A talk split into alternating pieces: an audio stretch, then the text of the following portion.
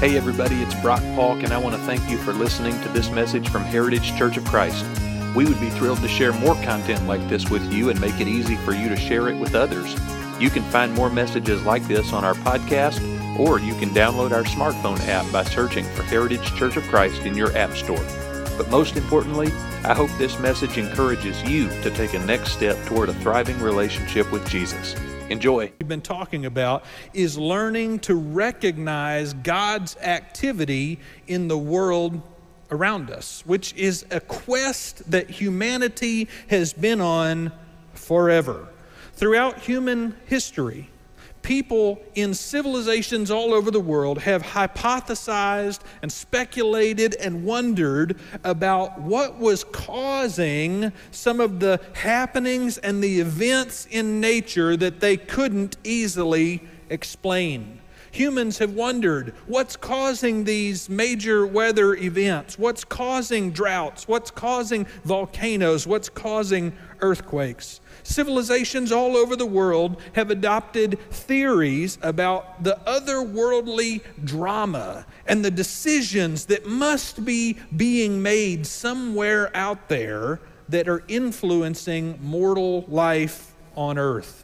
And in the midst of all of that searching and speculating, the world's religious systems and philosophies have suggested answers suggested that the spiritual forces, the supernatural forces that are impacting human behavior and determining outcomes must work like this.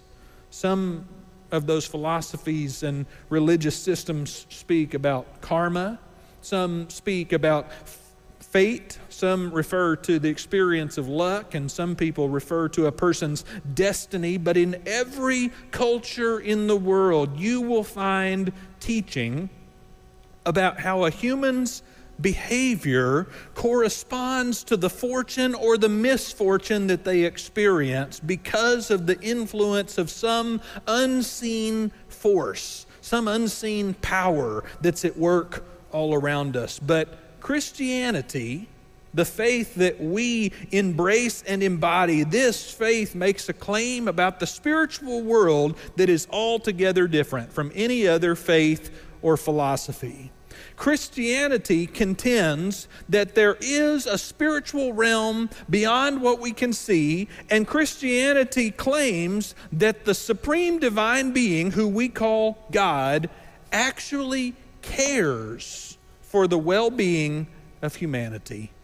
Christianity claims that the force that is out there, the being that is out there, the power that is out there, knows your name, knows your story, and cares about your well being and cares about you individually and cares about us collectively. Christianity claims that God sees humans not as pawns in some big cosmic game, but as partners in managing and stewarding God's good creation. We believe that God values us loves us and invites us to participate with God in projects of creation and restoration. And this faith that we have, this faith that we proclaim and espouse, it's built upon this conviction that says we don't have to guess. We don't have to wonder. We don't have to imagine what God is like or what God is up to because God paid humanity a visit in bodily form and told us. We believe.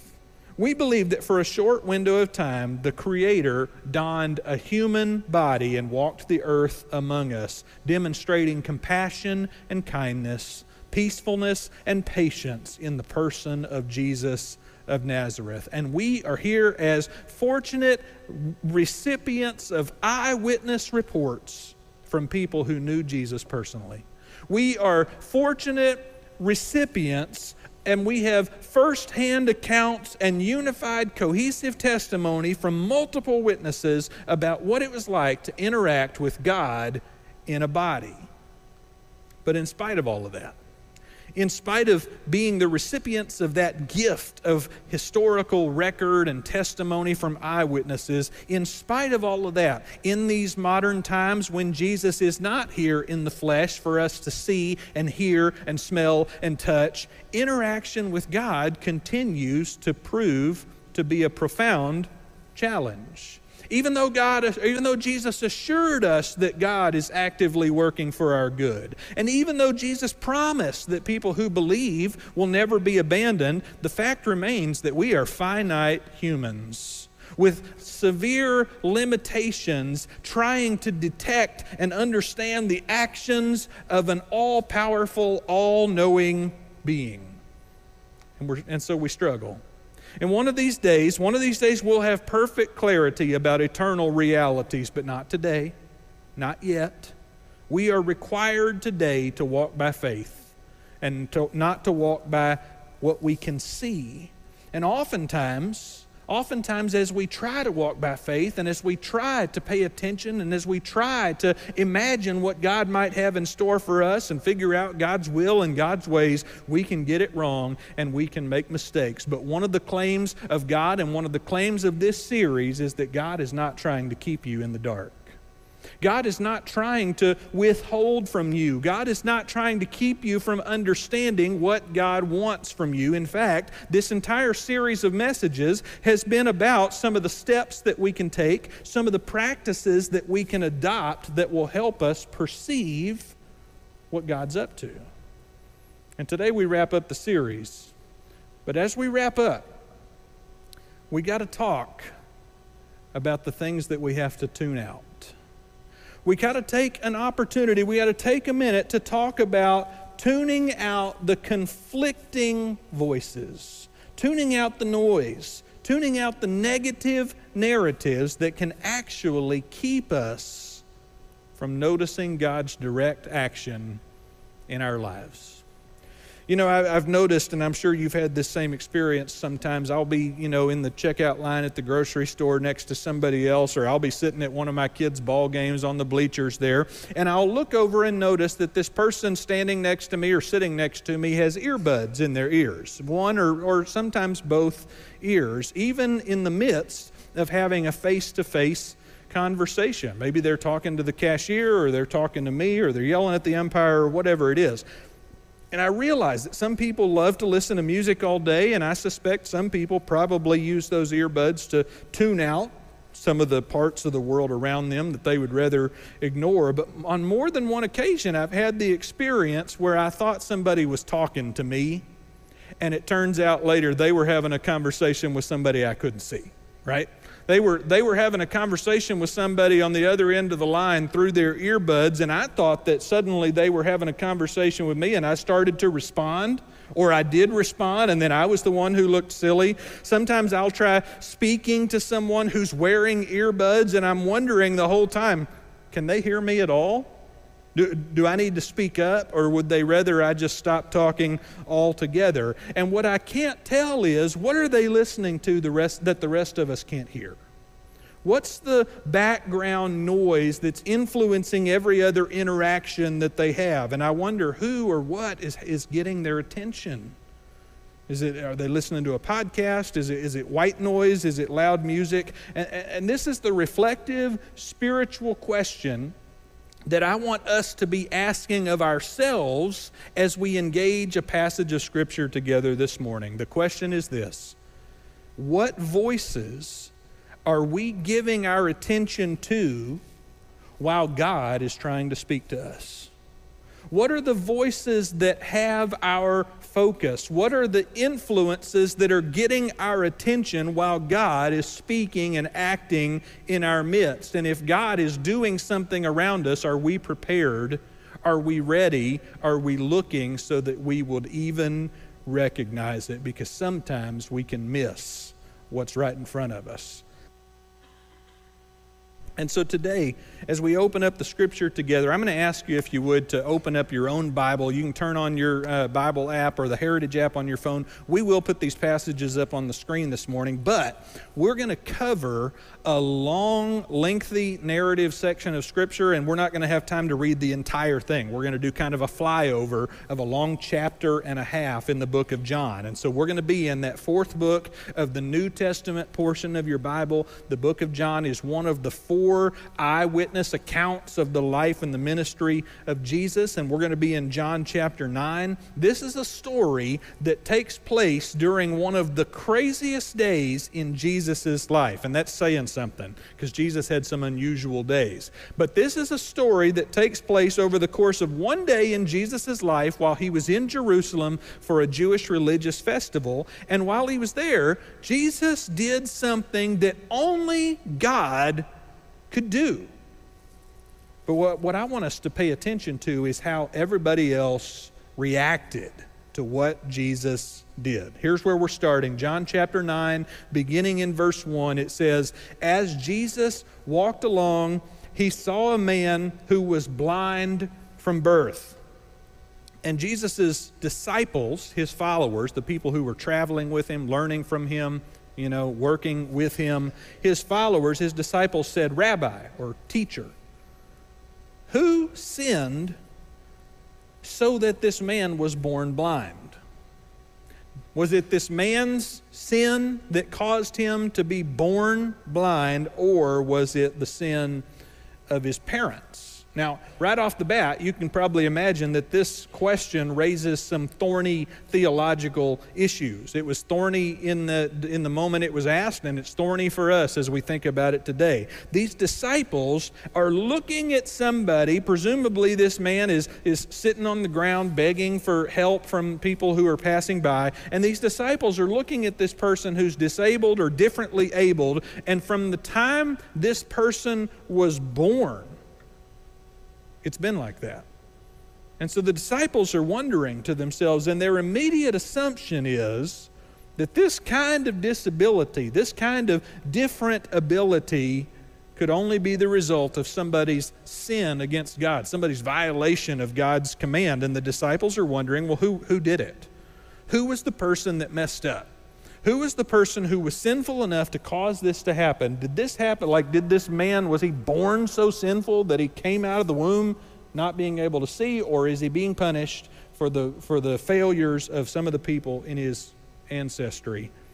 And the implications of their question are kind of staggering for us. I mean, the implications of their question might raise the ire of modern parents who have differently abled children, but the disciples, I want you to know, the disciples were simply reciting the same assumptions about God that a lot of us make every day.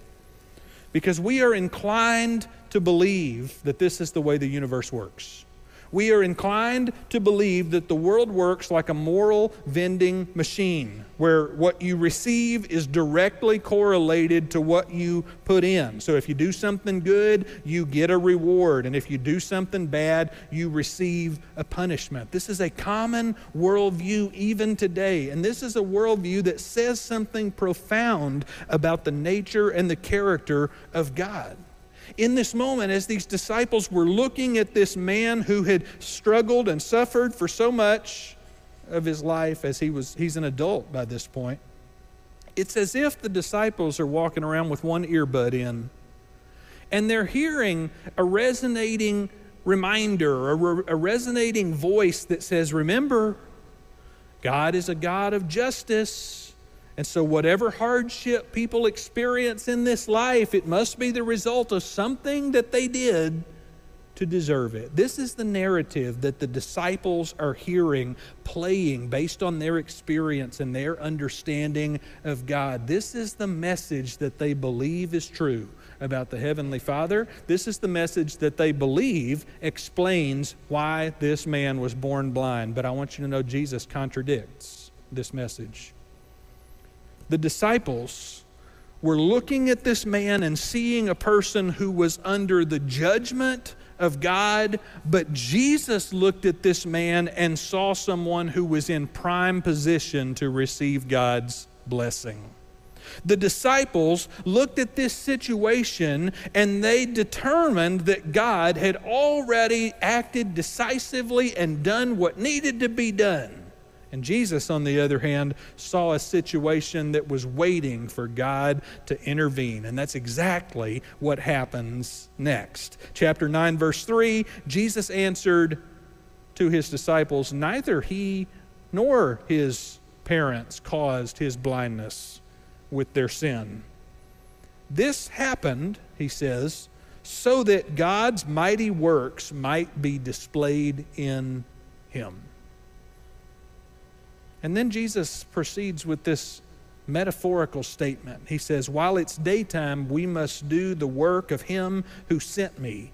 Night is coming when no one can work, but while I'm in the world, I am the light of the world. Jesus is telling his disciples, There is no darkness where my light can't make a difference.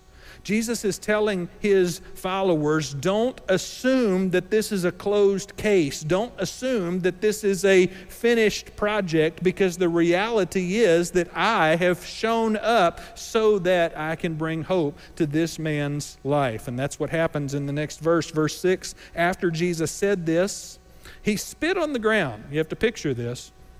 He spit on the ground, he made mud with the saliva, and he smeared the mud on the man's eyes. Now, I got to tell you, I've read through all sorts of different commentaries and explanations about ideas about why Jesus did this, and the very short answer is we don't know. Um, you know, we, our, our best guess is that maybe Jesus was wanting the man to respond with some kind of a step of obedience because here's what Jesus asks the man to do. Jesus said to him, Go and wash in the pool of Siloam. And so the man went away and washed, and when he returned, he could see when he came back from doing the simple thing that Jesus asked him to do, his life and his vision were totally changed. His vision was restored for the first time in his life. Now, for this man who was born blind, this must have been the best day of his life. But over the course of the rest of this chapter, the remaining verses in this passage, John's going to tell us about three different groups of people who could not reconcile what they saw happen to this man with what they believed about God. And it caused dissonance for them because the message that they were hearing told them this is not how God works. John's going to tell us about different communities of people who saw a man from their community that they had assumed was cursed by God. They had already written him off as somebody that God had given up on, and then suddenly, out of nowhere, because Jesus showed up, it suddenly appears that this man, out of all of them, is the most blessed. And they don't know what to do with it. John starts telling us about the man's neighbors and the people that he would encounter on an everyday basis. Verses 8 through 12 of chapter 9 tell us about this almost comical conversation in which all of the man's neighbors argue about whether that's really him or not. Some of the neighbors are saying, Look, our friend, he can see and all of the other some of the other neighbors are saying nah that's impossible. That can't be him. That's got to be a doppelganger. That's got to be somebody that looks like him. You've gotten confused. That's not really the same guy. They're they're used to they've recognized him as the man who used to sit and beg in their in their neighborhood but there are others who are saying nah you've got the wool pulled over your eyes. That's just somebody who looks like him. They are staring proof in the face they're looking directly at the evidence that God in the flesh has just worked a miracle among them, but it left them so confused and so perplexed that they talked themselves out of believing what their eyes were telling them. These neighbors had been around this man for so long, been around this blind man's situation for so long that they weren't mentally ready to accept a new reality. They could only accept what they could predict. They could only accept what they could anticipate.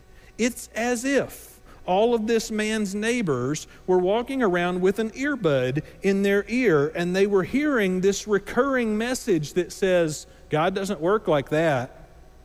That's not the kind of thing that you should expect from God. That's not how things operate in this world. They're stuck in these old paradigms, and there's no room in their spiritual imaginations for God to do anything new. There's no room for God to do anything unexpected. But the neighbors weren't the only ones who were fooled, because eventually they were so worked up and perplexed by this that they took the formerly blind man to go to the synagogue and visit their religious leaders, these men that they called the Pharisees, to report to them what had happened. And the Pharisees, these people who are supposed to be on the lookout for what God is doing in their midst, they question this man about what happened to him, but I want you to know they were not at all fascinated. They weren't excited. They didn't celebrate. They didn't say congratulations. They didn't say good for you. They didn't they couldn't bring themselves to celebrate his newfound vision because they were so busy scrutinizing and critiquing the way that God brought it about.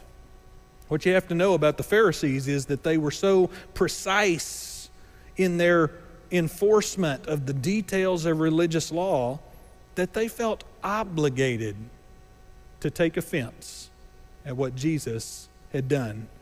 Because Jesus had healed this man on the Sabbath day, this special religious day when nobody was supposed to do any work, they felt obligated to take offense. Now, this Sabbath violation thing, this feels foreign to us in our culture 2,000 years later in the Western Hemisphere. But for the Pharisees in that day, this was the litmus test how you know that somebody takes God seriously.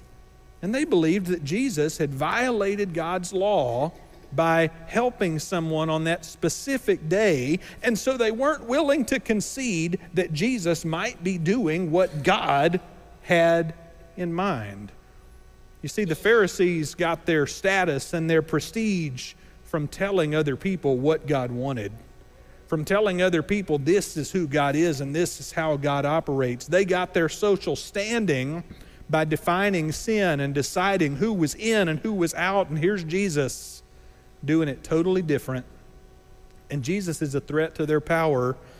And so, as these Pharisees looked at this man who once was blind, but now he can see, it's as if they have an earbud in one ear that keeps reminding them if this story is true, if what looks like it happened really happened to this man, it's going to call into question everything that you think you know about God.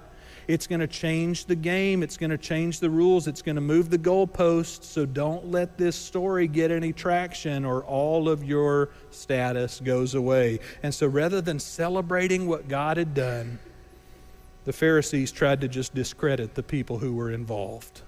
They tried to discredit everybody who was a part of this story. In fact, their very next step was the Pharisees sent a messenger out and said, Bring back the parents of this man who was born blind. We want them to tell us the history of this case. We want them to tell us the details. Was he really 100% blind, or are we just talking about like he had a, a vision impairment?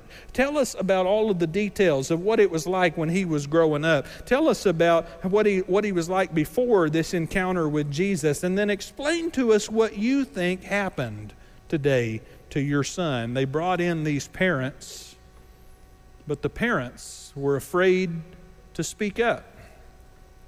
The, the parents were afraid to tell the truth, even though they believed their son, even though they were celebrating with their son, they were afraid to tell the truth about what their son had experienced because of what it might cost them in the community. John says that the, man, the man's parents were afraid of being expelled from the synagogue, afraid of being kicked out of the spiritual community because of expressing any faith in Jesus. And if you were kicked out of the synagogue, that would be the same as being blacklisted in the entire community. And so these parents, even on the day of their son's great celebration, they dodged the question. It's as if the parents had an earbud in one ear that kept reminding them over and over a message that said, Don't rock the boat.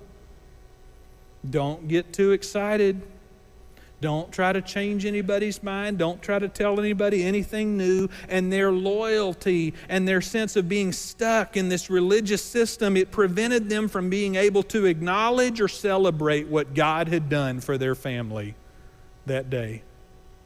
Now, at this point, we've talked about these four different groups of people. We've talked about the disciples, we've talked about the neighbors, we've talked about the Pharisees, we've talked about the parents. All of these people who ought to have been at the forefront of the crowd celebrating the healing of this man who was born blind. But now we've talked about how each of these groups of people had their own hang ups that kept them from accurately perceiving what God was up to. But there's one story we haven't talked about yet it's the story of the man himself the story of the man who was born blind. We haven't talked yet about the roller coaster of emotions that he experienced over the course of just a few hours, as at first he received sight for the first time in his life, but then over the next few minutes and hours, he experienced abandonment from all of the people in his life who were close to him. Everybody in his life who knew his name and knew his story and knew his situation suddenly didn't want to have anything to do with him him. His neighbors doubted him. His spiritual leaders interrogated and disparaged him. His parents deserted him at his moment of need just to salvage their own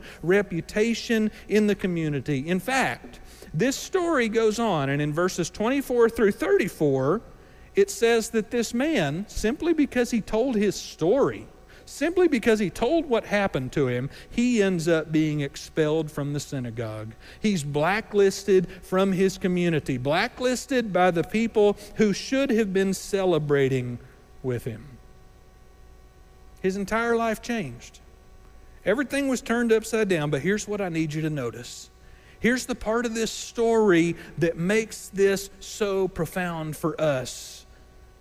What you need to notice is that even though this man was discredited by his neighbors, disfellowshipped by his spiritual leaders, and ditched by his parents, what we discover at the end of John chapter 9 is that this man who was abandoned by all of his community was actually never left alone. What we discover at the end of this chapter is that when this man was expelled from his community, he found Jesus.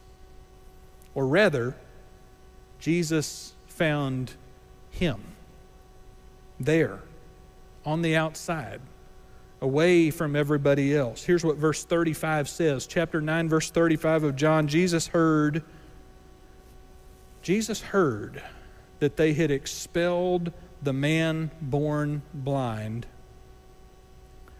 and finding him now, stop there for a second.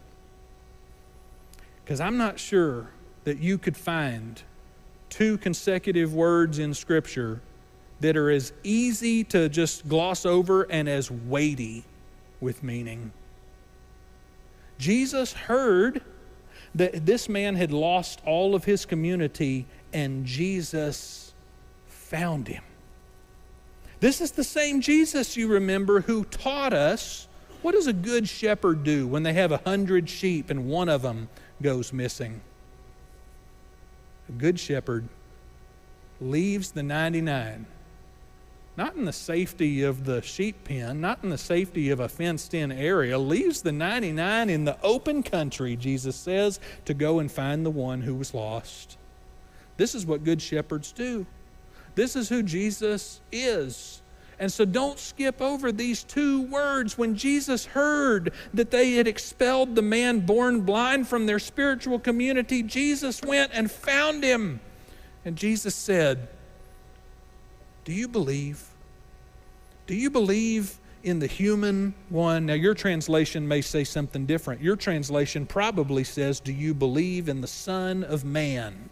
And whichever way your translation says it, it's a challenging phrase for us to interpret from the original languages. But what Jesus is referring to is a set of Old Testament prophecies that promised that one day God was going to send a person who was empowered and endowed with heavenly authority and divine authority to act on God's behalf. The Old Testament said there will be a person who embodies the goodness and the wisdom and the justice and the fairness fairness and the compassion and the kindness and the patience and the peacefulness and the love of God. There will be a person who shows up in God's name to accomplish God's purposes among God's people. And Jesus is asking this man, Do you believe those prophecies?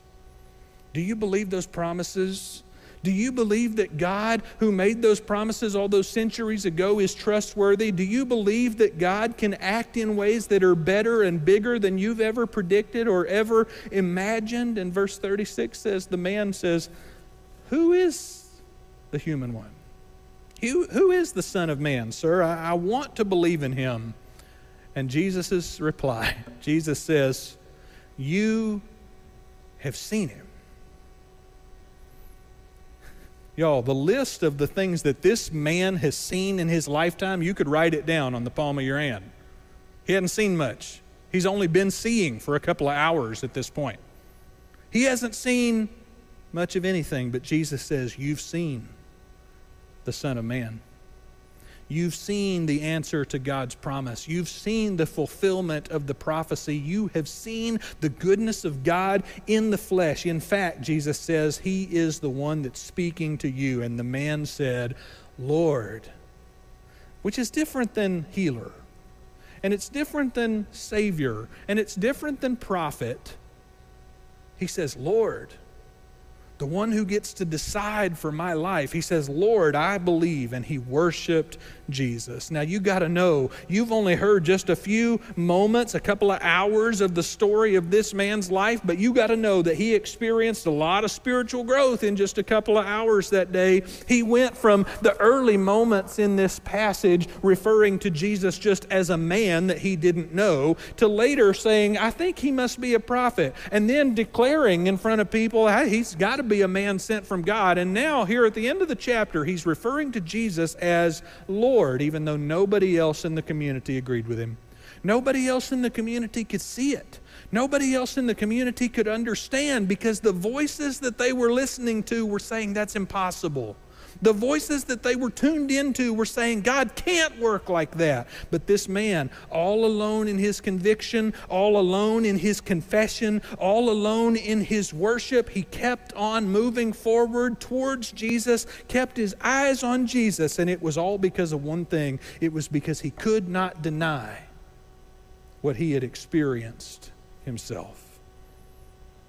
You go back just a few verses and you read his explanation to the Pharisees who were interrogating him. In verse 25, the man said, I don't know who he is. I don't know whether he's a sinner or a saint. I don't know whether he's a prophet or a problem. Here's what I do know I know that I was blind, and now I can see. This is his story. And at the end, after that confession and after that moment of worship, Jesus tells this man something profound about what happened that day and something profound that speaks to you and me in our situation. Chapter 9, verse 39, Jesus said, I have come into the world to exercise judgment so that those who don't see can see, and so that those who see will become blind. Now that's that's a heavy statement. And you got to wade through that one a little bit. You got to let that one marinate. You know, you got to chew on that a bit. But in this statement, Jesus is letting us in on a secret of spiritual growth. And this is not just a secret that applies to the ancient people 2,000 years ago, this is a secret that applies to you Jesus is letting us in on a secret for spiritual growth, a secret of discernment. Jesus is saying God makes it possible for people to see when they admit their blindness. God makes it possible for people to see when they acknowledge their need for God's help. But for those who think they don't need God's help, for those who feel like they've got it all figured out, for those who fig- think, think they've got God kind of boxed in and hemmed in and fenced in, and they know where the limits and the boundaries are, and they know how God operates, and they know what to expect, and they know who's in and they know who's out. For the people who feel like they see things so clearly, Jesus says those are the people who are going to miss what's really going on. Those are the people who are going to miss it. Those are the people who won't be able to see it all, even though they feel like they're capturing the entire image so vividly. Those are the people for whom the voices that are resonating in their spiritual hearts and their spiritual imaginations are actually going to create interference and keep them from being able to discern what God is up to. God says, Jesus says, it's the people who know that they need help. It's the people who know their own blindness, the people who know their own frailty, the people who know their own weakness, and who say, God, I need your help. It's those people that God has promised to reveal himself to. And so, what's that mean for you? What's that mean for you as you go about this life day to day trying to think, God, I, I want to do what you want me to do? I mean, I want to be about your plan. I, I know you've put me in these situations and this family and this community and this school and this job workplace. I know you've put me in these places for reasons. What do you want me to do? What's it mean for you? God's asking for you to be the kind of person who would let Him open your eyes. God's asking for you to be the kind of person who would let Him open your ears and have your attention. God's asking for you to expand your spiritual imagination, to start letting yourself believe that God could be bigger than you've imagined yet, that God could be better than you've dared to dream that God could be more generous than you even thought possible, that grace really could be more expansive than seems reasonable.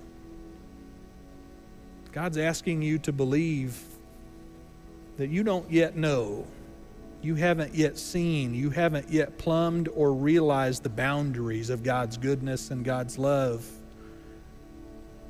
And on your best days, on your best days, you'll come to realize that that goodness and love expands far enough to reach you.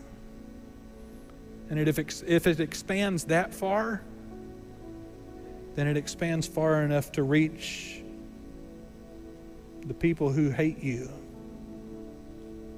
the people you dislike.